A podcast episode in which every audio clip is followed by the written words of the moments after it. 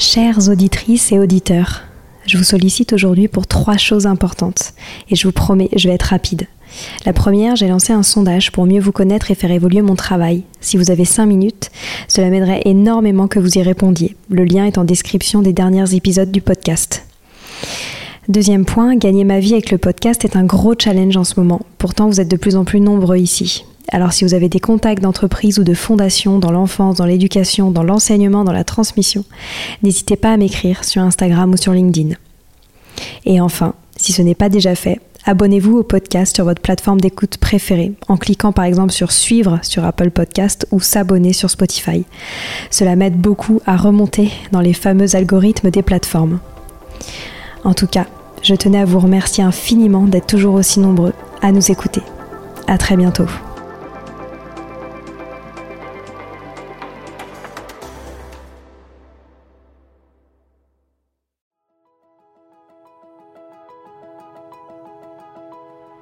Bonjour à tous, ici Stéphanie Descleb, c'est moi, et Sylvie Descleb pour un nouvel épisode du podcast Les adultes de demain.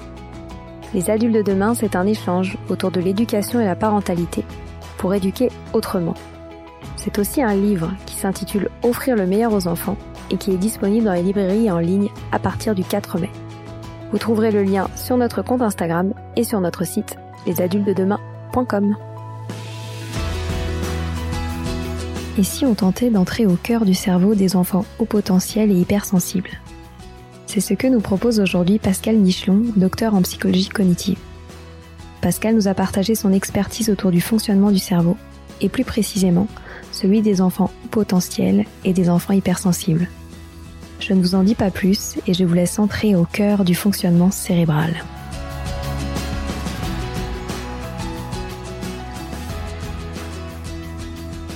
Bonjour Pascal. Bonjour. Je suis très heureuse de vous accueillir aujourd'hui au micro de notre podcast. Pour vous présenter brièvement, vous êtes docteur en psychologie cognitive et vous avez fait plus de 10 ans de recherche en neurosciences. Vous vous consacrez également à l'accompagnement avec votre activité de coaching. Et enfin, votre travail a attiré notre attention récemment avec la sortie du livre aux éditions Le Duc, Au cœur des cerveaux haut potentiel et hypersensibles, que j'ai juste à côté de moi. Et justement, j'aurais aimé démarrer euh, cet entretien en vous demandant pourquoi vous avez décidé de travailler de manière simultanée le cerveau des hauts potentiels et hypersensibles. Alors, tout d'abord, je suis ravie d'être là. Merci pour cette première question. Euh, donc, les, deux sujets sont euh, fortement liés à la fois dans, l'imaginaire collectif, je dirais, et dans ce qu'on peut voir en, cabinet, en fait. Hein. Il y a l'idée que les personnes au potentiel sont toutes hypersensibles. Hein. C'est ce qu'on va retrouver parmi les personnes qui consultent effectivement. Euh, on pourra sûrement y revenir plus tard. Est-ce que c'est vraiment euh, le cas pour toute la population des personnes au potentiel?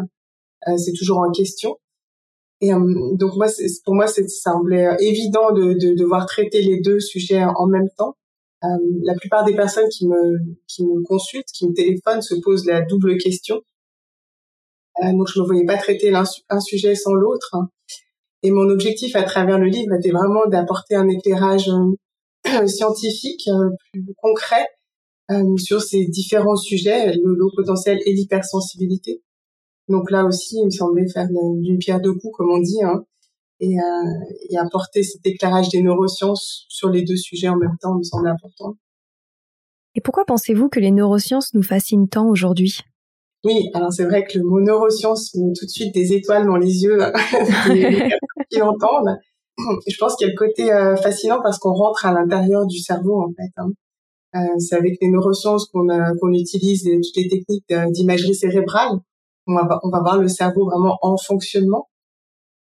Donc c'est vraiment entrer dans la boîte noire, la boîte noire des, des psychologues du départ, hein, d'aller voir les mécanismes, les, les, les neurones en train de fonctionner ce qui est marrant d'un autre côté parce que lorsqu'on voit le cerveau en fonctionnement, ça ne nous dit pas ce qu'il est en train de faire exactement. Donc on a toujours besoin des sciences plus moins peut-être euh, sexy, hein, qui utilisent moins de, techniques euh, de visualisation du cerveau, mais qui vont plus aller euh, essayer d'expliquer les mécanismes cognitifs dans leurs détails, comme la psychologie cognitive. Hein.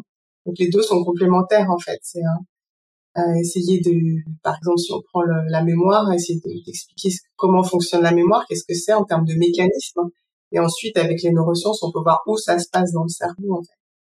D'un autre côté, les neurosciences aussi, euh, pour beaucoup de gens, c'est juste les, euh, les études qui montrent comment le cerveau fonctionne. Hein.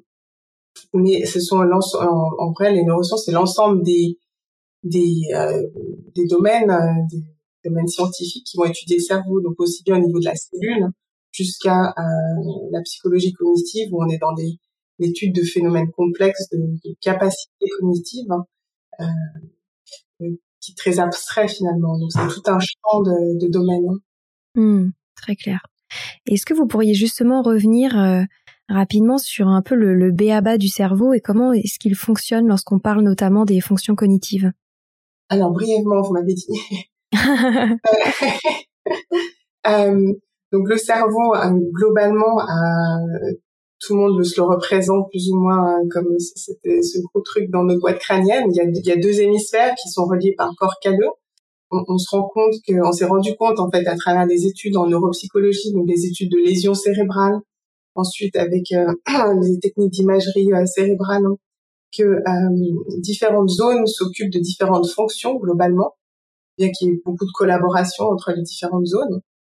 Euh, et ces fonctions, en fait, c'est tout ce qu'on est capable de faire, aussi bien euh, respirer, réguler notre rythme cardiaque, que euh, de prévoir nos prochaines vacances ou résoudre une équation différentielle. Donc de, de des, des, choses les plus basiques et des choses les plus complexes qu'on arrive à réaliser. Donc en psychologie, en cognitive, en neurosciences, on appelle ça des, des tâches en fait. Hein. On va décomposer en différentes fonctions donc, par exemple, pour nous de s'entretenir aujourd'hui, c'est euh, très implicite. Hein, on va, on se pose pas la question, on parle. Hein. Donc il y a un grand grand nombre des processus cognitifs qui sont implicites. Et en, en neurosciences, en psychologie cognitive, on va s'attacher à les décomposer en fait en fonctions cognitives. De, de parler ensemble, ça nécessite euh, l'audition, euh, la compréhension verbale, euh, de découper rien que la bande de son que, que, vous entendez là que je suis en train d'émettre en, en mots, enfin en syllabes, en mots, vous remettez ensemble, vous accédez au sens des mots, euh, vous les mettez ensemble pour former une phrase, vous gardez en mémoire ce que vous allez dire ensuite. il y a tout un tas de processus qui se passent dans, dans votre cerveau.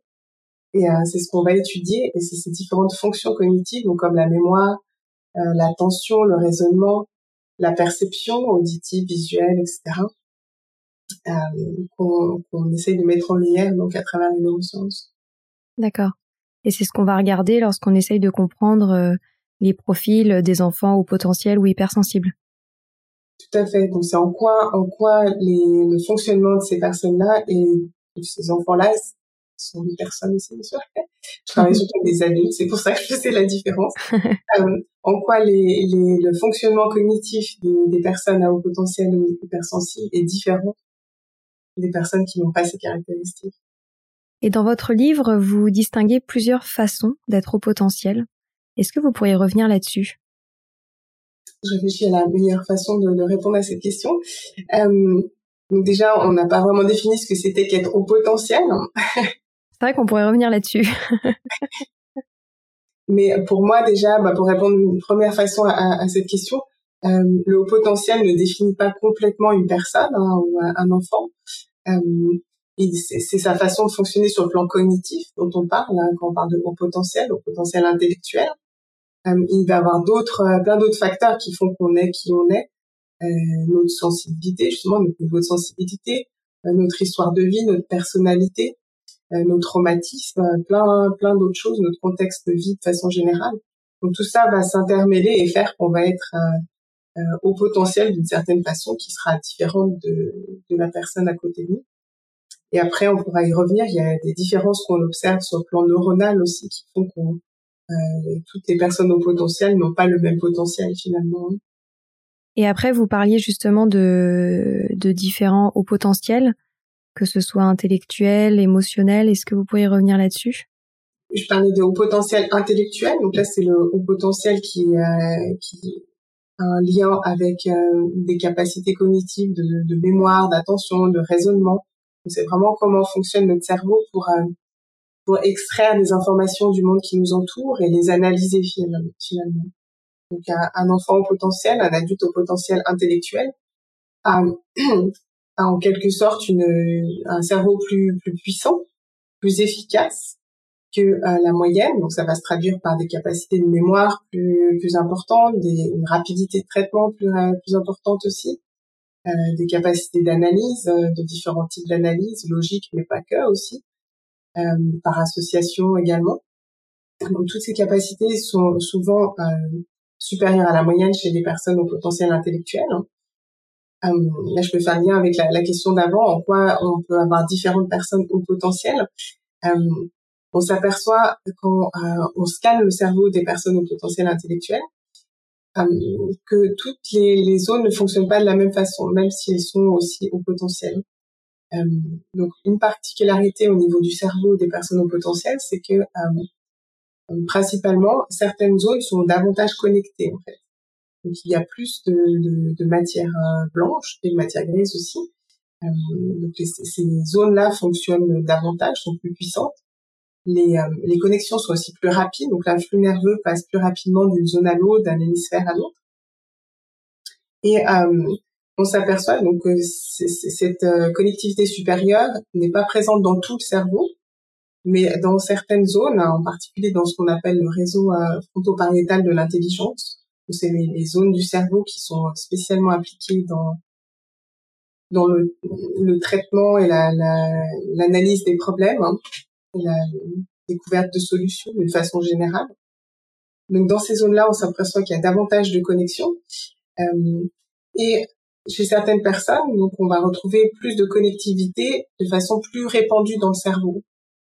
Donc c'est là qu'on peut avoir certaines personnes qui sont, euh, euh, si on fait un lien avec le QI, qui, ont un, un, un potentiel plus homogène, c'est-à-dire qu'il y a plus de zones du cerveau qui fonctionnent plus que la moyenne et d'autres personnes chez qui c'est moins moins homogène, moins répandu. Donc en fait, on pourrait peut-être parler d'un certain degré de, de haut potentiel hein, euh, ou euh, d'un haut potentiel qui va dépendre des fonctions dont on parle en fait. Vous avez mentionné euh, le QI. On sait que l'une des façons de diagnostiquer les hauts potentiels intellectuels aujourd'hui, c'est de, de passer le test du QI et en même temps, on entend beaucoup euh, de critiques autour euh, de ce diagnostic. Qu'est-ce que vous en pensez? Oui. Alors déjà, pour moi, c'est pas un diagnostic, euh, juste un. Je suis pointue sur la sémantique, puisque c'est pas une maladie. Hein. Donc c'est vrai que on peut avoir des difficultés liées au potentiel, on, va en parler. Hein. comme on peut avoir des difficultés à être très grand, par exemple. Hein. Parfois, on passe pas sur certaines portes. Et, euh, voilà, pour les hauts potentiels, c'est parfois c'est un peu la, même chose. Hein. On rentre pas dans toutes les cases. Hein. Euh, donc c'est pas c'est pas une maladie. Hein. Ça peut être quelque chose de, super d'être d'être haut potentiel, même pour les enfants. Euh, donc il y a beaucoup de personnes au potentiel intellectuel hein, qui le vivent très bien. Euh, donc moi je parlerais plus d'identification en fait. Hein. Donc effectivement on, utilise le, test de QI comme outil principal hein, euh, c'est critiqué parce que euh, ça nous renvoie à la question de qu'est-ce que l'intelligence finalement. Et on peut même se poser la question est-ce que être au potentiel intellectuel, c'est vraiment être plus intelligent? Donc c'est vraiment toute la question de qu'est-ce que c'est que l'intelligence et comment on la mesure. Euh, donc là, on pourra en parler euh, pendant des heures. Hein. Donc l'intelligence euh, pour les, les, sciences cognitives, ça va être euh, ça va être traduit en fonction cognitive en fait. Donc si je suis intelligent, ça veut dire que je peux euh, extraire des informations du monde qui m'entoure, faire attention aux informations les plus pertinentes pour euh, la tâche qui m'occupe. Hein.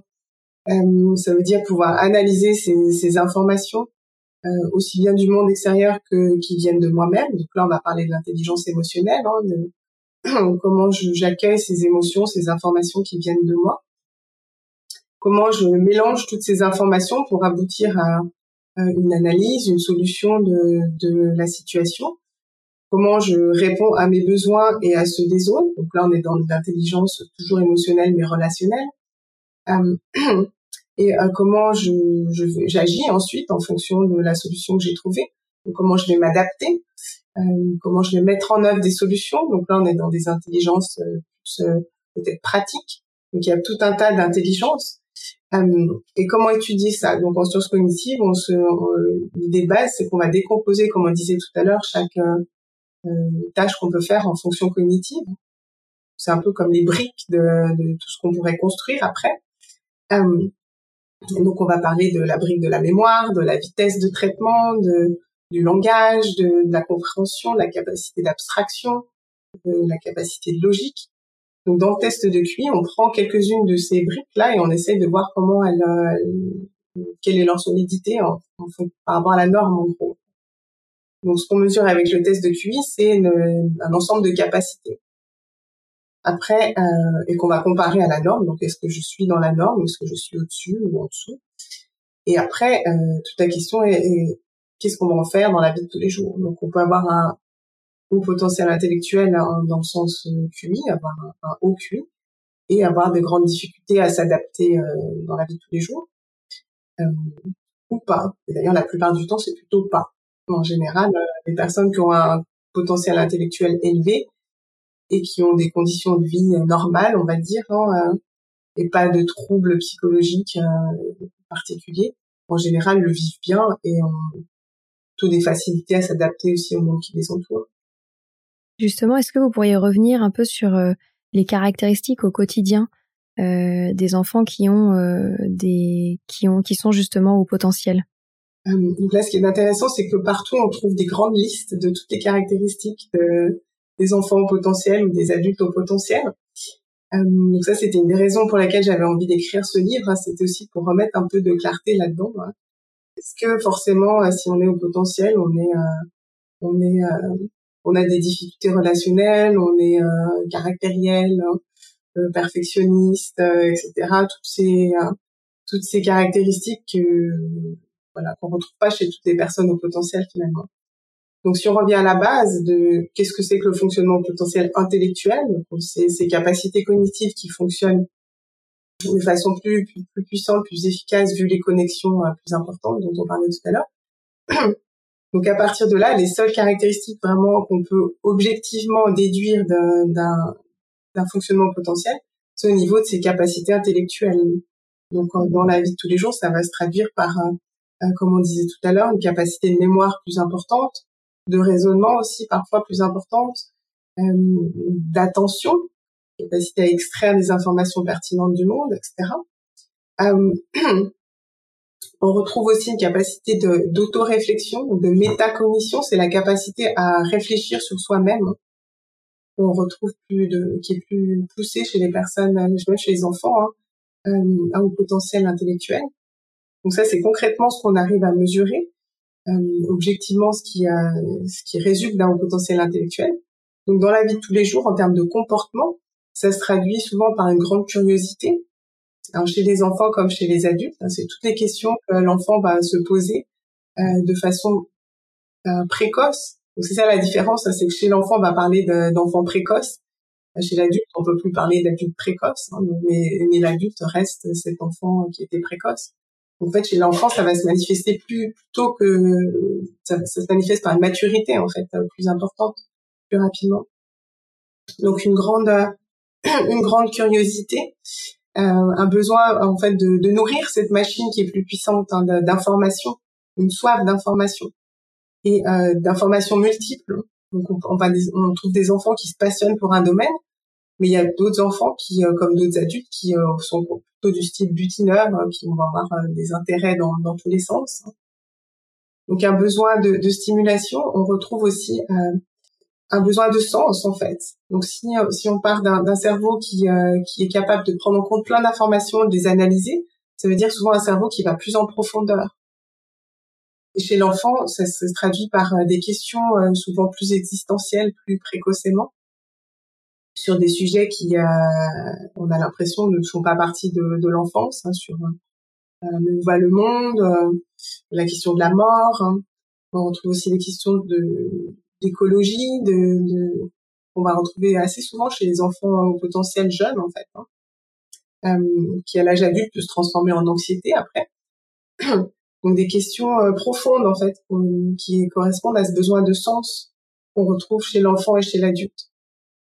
Quoi d'autre? Et en termes de, de, de relations après, donc pour pour toute personne qui a une différence, hein, donc là on a beaucoup parlé du potentiel intellectuel, on parlera peut-être après plus de, de, la sensibilité, mais à partir du moment où on est différent de la majorité, donc on a une caractéristique qui fait qu'on est différent de la majorité, peut se poser la difficulté de comment on entre en relation avec les autres. Euh, donc ça peut être une difficulté ou pas, ça dépend vraiment de comment ça a été accueilli dans, notre enfance, euh, dans notre milieu familial et après à l'école, et, etc. Et comment est-ce qu'on peut bien répondre aux besoins euh, de ces enfants lorsque l'on est parent, même si j'ai bien compris qu'il y avait vraiment euh, de très grandes manières différentes d'être au potentiel, mais est-ce que il y a, vous avez quelques clés de réponse pour répondre aux besoins de ces enfants? Je vous parlais du besoin de, stimulation. Donc ça, souvent, l'enfant, je pense, souvent l'enfant au potentiel le, satisfait de, lui-même, hein, parce qu'il va être en demande. Hein. Après, il peut, euh, donc c'est ce qu'on entend très souvent, s'ennuyer à l'école. Mais pas forcément, en fait. Il peut trouver aussi du plaisir à être euh, un des meilleurs de la classe ou euh, à aider les autres, à, à demander plus de travail. donc là, c'est l'enfant potentiel qui, qui s'intègre bien dans le, dans le système et qui trouve sa stimulation. Donc je pense qu'au niveau stimulation, un des risques, ce serait peut-être de surstimuler, surstimuler l'enfant au potentiel. Euh, parce ne pas oublier que c'est un enfant donc il connaît pas encore forcément ses limites. Hein. Même en tant qu'adulte, on les connaît pas toujours. on parle beaucoup de burn-out hein, chez les personnes au potentiel aussi adultes. Donc c'est, euh, je pense que pour les parents, c'est euh, à la fois être euh, vigilant à satisfaire le besoin de stimulation de l'enfant au potentiel, mais aussi être vigilant à poser un cadre et à faire en sorte qu'il soit pas en surstimulation, qu'il n'y ait pas piano, basket, volet, après je ne sais quoi, et le psy et euh, voilà un trop plein d'activités finalement qui va faire que bah, même pour un enfant au potentiel c'est trop surtout qu'il y a beaucoup de choses qui se passent quand euh, on ne fait pas grand chose euh, donc c'est ce qu'on appelle l'activité du, du, cerveau au repos où il y a beaucoup d'éléments qui se qui se construisent en fait de prédictions qui se font de liens. Et, et, cette activité même au repos elle est plus importante dans le, le cerveau des, des enfants au potentiel donc leur permettre aussi d'avoir des moments euh, de temps, même s'ils ont l'impression qu'ils font rien, bah, de temps mort, euh, qui sont pas vraiment morts finalement. Et peut-être leur apprendre aussi que c'est ok de de pas faire grand chose. Donc c'est trouver l'équilibre. Hein. Souvent c'est ça hein, l'équilibre. Hein. Et au niveau du sens, bah, bien sûr il y a toutes les questions hein, de, de l'enfant au potentiel. Donc euh, euh là aussi leur répondre, euh, mais aussi leur apprendre à trouver les réponses par eux-mêmes aussi on est nous-mêmes surstimulés par par notre enfant. Très clair. Alors vous avez mentionné euh, tout à l'heure les enfants euh, hypersensibles. Donc euh, là, on, on, a parlé des, des cerveaux au potentiel, mais j'aimerais bien aussi que vous nous expliquiez ce qui se passe dans le cerveau des enfants hypersensibles. Donc, du point de vue scientifique, l'hypersensibilité n'est pas très clairement définie à ce jour puisque ça mélange en général la sensibilité sensorielle et la sensibilité émotionnelle dans, dans les écrits euh, grand public. Or, ce sont des domaines qui sont étudiés de façon très distincte euh, en sciences, en neurosciences. Euh, on parlait d'hypersensibilité comme ça de façon très globale, ça n'existe pas en fait euh, du point de vue des études scientifiques. Euh, donc, pour comprendre euh, ce qui se passe dans le cerveau d'un d'une personne plus sensible, on va devoir euh, se baser sur différents types d'études au niveau principalement de la sensibilité sensorielle et de la sensibilité émotionnelle. Donc au niveau de la sensibilité sensorielle, l'idée c'est qu'un un cerveau plus sensible va avoir besoin de moins de stimulation au niveau des sens, donc au niveau de, l'ouïe, de, la vue, de, l'odorat, etc. Donc on va avoir besoin de moins de stimulation pour réagir. Donc c'est ce qu'on appelle un seuil sensoriel plus bas finalement ce qui donne euh, une, une, réactivité des, des, systèmes sensoriels qui est plus, plus forte, plus rapide hein, dans les cerveaux des, des, enfants et des adultes euh, hypersensibles ou hautement sensibles. Donc c'est là qu'on peut parler aussi peut-être de sensibilité élevée plutôt que d'hypersensibilité. Dans le sens hyper, il y a souvent un peu le, la notion de trop qui est pas loin derrière quand même. Hein. Alors que là, on parle vraiment de, de comme toute donnée hein, qu'on peut mesurer en, en neurosciences, là on parle de psychophysique au niveau sensoriel, donc il y a une courbe comme ça, euh, Et les, les cerveaux plus sensibles sont donc en bas de la courbe, ils ont besoin de moins de stimulation pour réagir. Donc ça, c'est au niveau sensoriel. Euh, au niveau émotionnel, donc c'est là que ça devient plus complexe. La, la, la sensibilité émotionnelle, ce serait donc une, une sorte de, de, réactivité plus rapide aussi aux, aux stimulations euh, émotionnelles. À ce jour, il y a peu d'études en fait. Hein. Euh, il y en a quelques-unes chez les adultes, il n'y en a pas, à ma connaissance, chez les enfants en termes de, qu'est-ce qui se passe vraiment dans le cerveau euh, de, des personnes qui ont un, un, un, seuil de réactivité émotionnelle plus bas. Donc ce qu'on qu'on a pu voir chez les adultes, c'est que les zones qui traitent les émotions euh, sont plus actives lorsqu'on leur montre des images euh, chargées émotionnellement ou des visages qui expriment des émotions. Donc on peut imaginer que c'est la même chose chez des enfants euh, très sensibles aussi. Donc en fait, leur cerveau euh, présente plus d'activité quand ils sont dans une situation émotionnelle. Après, qu'est-ce que ça veut dire exactement? Justement, c'est là qu'on ne sait pas trop. Euh, en tout cas, ils traitent plus ces informations, donc ce sont, ils y sont plus sensibles. Euh, on s'est aperçu aussi que les zones qui, euh, qui permettent d'entrer en empathie affective sont plus actives dans les cerveaux euh, des personnes plus sensibles. Donc l'empathie affective, c'est par exemple si tout d'un coup je vois que votre votre expression faciale change et prend une, une, teinte plus de, de tristesse, ou tout d'un coup votre se contracte. Ou, euh, dans mon cerveau, les, zones qui euh, correspondent à, à, à, cet état émotionnel, si je le vivais moi-même, s'activent en miroir en fait. Du coup, quand euh, c'est ce qui me permet de, de ressentir la même émotion que vous, cette activité en miroir. Et on s'aperçoit que euh, dans les cerveaux des personnes plus sensibles, dans les quelques études qui ont été réalisées, il y a plus d'activité dans ces zones-là en fait que dans une dans le cerveau d'une personne moins sensible. Donc cette empathie affective est plus importante, ce qui explique euh, aussi que les personnes hypersensibles non seulement réagissent plus aux, émotions, aux leurs et euh, aux situations émotionnelles, mais sont aussi plus sensibles à ce qu'elles vont percevoir chez les autres euh, personnes en face d'elles. Donc au quotidien, ça va donner euh, chez les enfants, euh, chez les adultes aussi, cette réactivité émotionnelle très forte euh, qui euh, souvent peut paraître démesurée en fait. C'est comme si un tout petit, tout petit stimulus, une petite chose, une petite remarque donne une réaction émotionnelle euh, qui paraît incroyable. Et donc là, on retrouve bien cette cette réactivité plus forte en fait. donc il en faut peu. Et ensuite cette exacerbation, cette intensité affective en fait, qui est, qui est plus qui est plus importante donc chez chez les enfants et les adultes euh, hypersensibles. Et comment euh, bien appréhender ça au quotidien quand on est parent d'enfants hypersensibles? Comment euh, réussir à, à bien les accompagner Pour moi, le besoin principal de tout être plus sensible qu'un autre, ça va être de d'arriver à, à, à, réguler cette intensité finalement. Donc là aussi, c'est pas une maladie. Hein. A priori, à ce jour, il n'y a pas de, il n'y a pas de classification en tant que pathologie de la sensibilité élevée.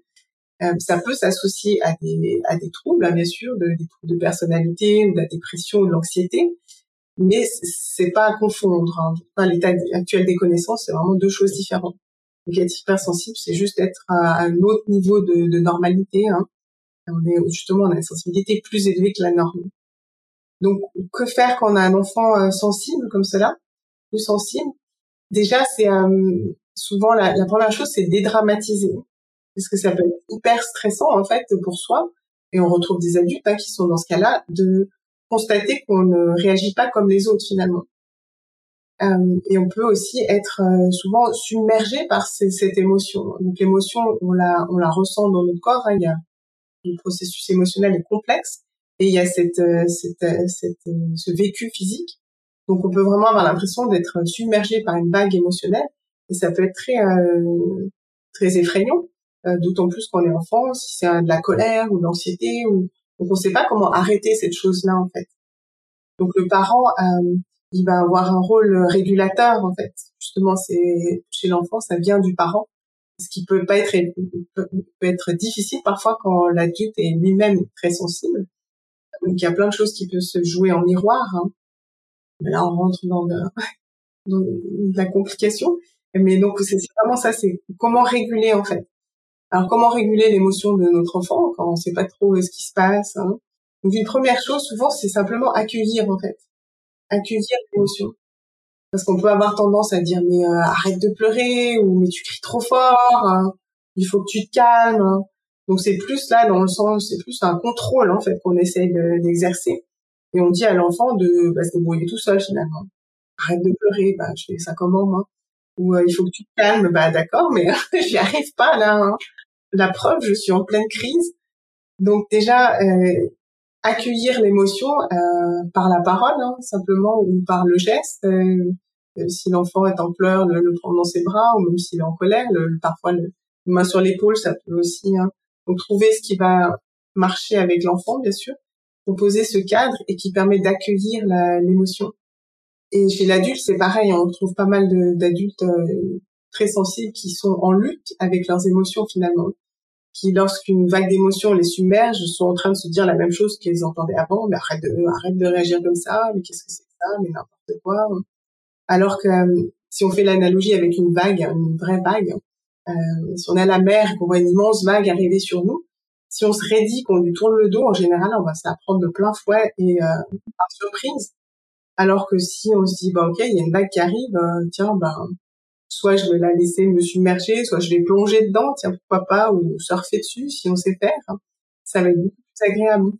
Et c'est la même chose pour l'émotion. Donc c'est ça qui qui serait important d'arriver à transmettre à l'enfant en fait, c'est que l'émotion c'est pas un truc horrible qui nous arrive et qui va venir nous euh, nous empêcher de vivre ou euh, nous, oui nous, bloquer sur le moment c'est en fait une émotion c'est une information euh, donc là on rentre dans l'intelligence émotionnelle hein.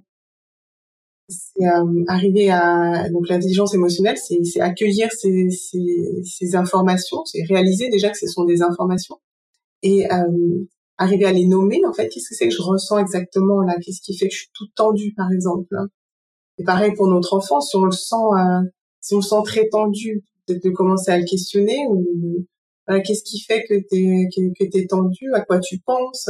Comment comment c'est dans ton corps? Qu'est-ce que tu ressens vraiment? Pour arriver à nommer cette émotion est-ce que c'est de la peur est-ce que c'est euh, est-ce que c'est de la colère au contraire? Je suis en train de me raidir parce que là il y a vraiment un truc qui euh, qui me convient pas du tout donc, qu'est-ce que c'est comme émotion? Et après, aller essayer de comprendre euh, qu'est-ce qui fait qu'on est dans cette réaction?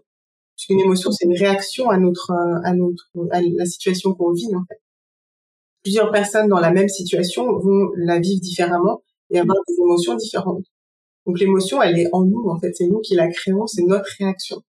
Donc, arriver à comprendre, en fait, qu'est-ce qui fait que moi, je réagis comme ça dans cette situation-là. Alors ça c'est pareil pour l'enfant, euh, lui, transmettre ça, ce savoir en fait. Euh, d'ailleurs, ça devrait être appris à l'école. Hein. Ça c'est euh, l'école de demain, c'est la branche intelligence émotionnelle. ça, ce serait un super progrès. on en a tous besoin. Qu'est-ce qui fait que je réagis comme ça? C'est que j'ai certains besoins fondamentaux en moi, des besoins de peut-être de relations, d'amour, d'estime, de reconnaissance, qui sont euh, satisfaits. Dans ce cas-là, je suis super joyeux, euh, épanoui, j'ai du plaisir, ou pas satisfait. Dans ce cas-là, je peux éprouver de, de la peur, de la colère, de la tristesse. Donc, c'est arriver à comprendre ces, ces besoins-là. Donc là, c'est, c'est aller loin, hein, mais euh, je pense que si l'adulte arrive à faire ça avec lui-même déjà, ce qui n'est pas donné à tout le monde, euh, c'est essayer de transmettre ceci à, à, nos enfants. Et vraiment, le premier pas, c'est, c'est accueillir et réaliser que ces émotions, bah, c'est des messages, les, les considérer comme des amis un peu. Euh, ça me fait penser au, au dessin animé la vice, versa. Voilà, peut-être ça c'est une super porte d'entrée avec un, un, enfant hypersensible. De regarder ce, ce, dessin animé et lui montrer que toutes ces émotions, c'est des, c'est des alliés finalement. Hein. C'est vrai, c'est un super euh, dessin animé, je le recommande aussi. Euh, pour conclure cet échange, j'aimerais qu'on revienne euh, sur le lien entre euh, au potentiel et hypersensible parce que c'est vrai que c'est on a un peu du mal à comprendre s'il y a un lien de corrélation, euh, si un enfant au potentiel est nécessairement hypersensible, etc. Donc j'aimerais bien que vous reveniez là-dessus pour pour conclure cet échange. Donc on entend souvent dire que toutes les personnes, euh, tous les enfants au potentiel sont aussi hypersensibles, mais que tous les enfants hypersensibles ne sont pas forcément au potentiel hein, intellectuel. Euh, donc si on se base sur les, les chiffres, hein, donc le haut potentiel intellectuel en termes définis comme un, un haut QI, selon où on met là le, le, curseur aussi, hein, parce que là on peut en discuter hein, longuement aussi. Hein. Référence à votre question par rapport au, test de QI. Hein.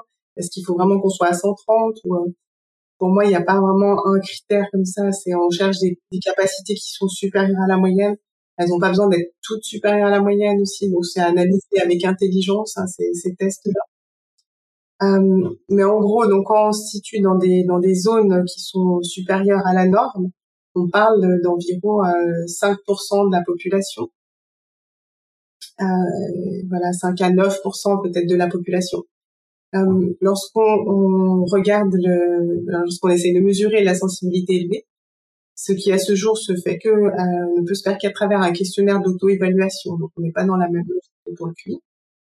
Euh, là, on trouve plutôt 25 à 30% de la population qui se trouve, qui se déclare euh, hautement sensible. Donc on voit qu'effectivement, il y a plus de personnes hautement sensibles que de personnes avec un haut potentiel intellectuel. Après, euh, comme je vous ai, j'ai mentionné au départ, chez les personnes au potentiel qui viennent consulter, euh, que ce soit les enfants ou les adultes, effectivement, là, la grande majorité des cas présentent aussi une sensibilité élevée. Après, est-ce que c'est le cas de toutes les personnes au potentiel intellectuel qui ne se retrouvent jamais dans, dans un cabinet médical ou, psychologique? Euh, Pour le moment, on, on ne sait pas. C'est vrai que les, les, personnes au potentiel, donc on en a pas beaucoup parlé, mais les personnes au potentiel intellectuel peuvent avoir aussi des difficultés au quotidien. Euh, la plupart du temps, c'est dans, dans la canalisation du flux mental, hein, euh, dans ce sentiment d'éparpillement aussi euh, au niveau des, des, activités. Donc là, c'est peut-être plus pour les adultes. Hein. Et euh, dans, dans la relation, donc parfois on les retrouve donc ces, enfants en, dans les cabinets de psychologues pour ces difficultés liées au, potentiel, hein, souvent dans, la, dans des complications d'interaction avec euh, avec les autres, mais euh, très souvent aussi ça vient de d'autres d'autres facteurs d'anxiété ou de dépression. Alors après, est-ce que c'est forcément lié au potentiel intellectuel ou pas? Là aussi, c'est en questionnement en fait. C'est pas tous les enfants au potentiel ne sont pas forcément anxieux. Tous les ados au potentiel intellectuel ne sont pas forcément dépressifs heureusement, comme on disait au départ, il y a plein de plein de facteurs. Et là aussi, pour le potentiel intellectuel, euh, accueillir l'intelligence, la, curiosité euh, de l'enfant, ça, ça, va être important et l'accepter aussi. Hein. Ça va lui donner des bases pour lui-même s'accepter, se comprendre et être plus, euh, plus fort et plus à l'aise dans, dans le monde, hein, qui sera pas forcément, qui partagera pas forcément ses caractéristiques. Eh ben merci beaucoup pour euh, tous ces éclairages. Je pense que c'est essentiel. Et j'invite vraiment tous les auditeurs à se procurer votre livre au cœur euh, des cerveaux au potentiel hypersensible, qui revient vraiment plus en détail euh, sur tout ce que vous avez évoqué et qui est une véritable mine d'or. Donc merci pour votre travail Pascal et à très bientôt.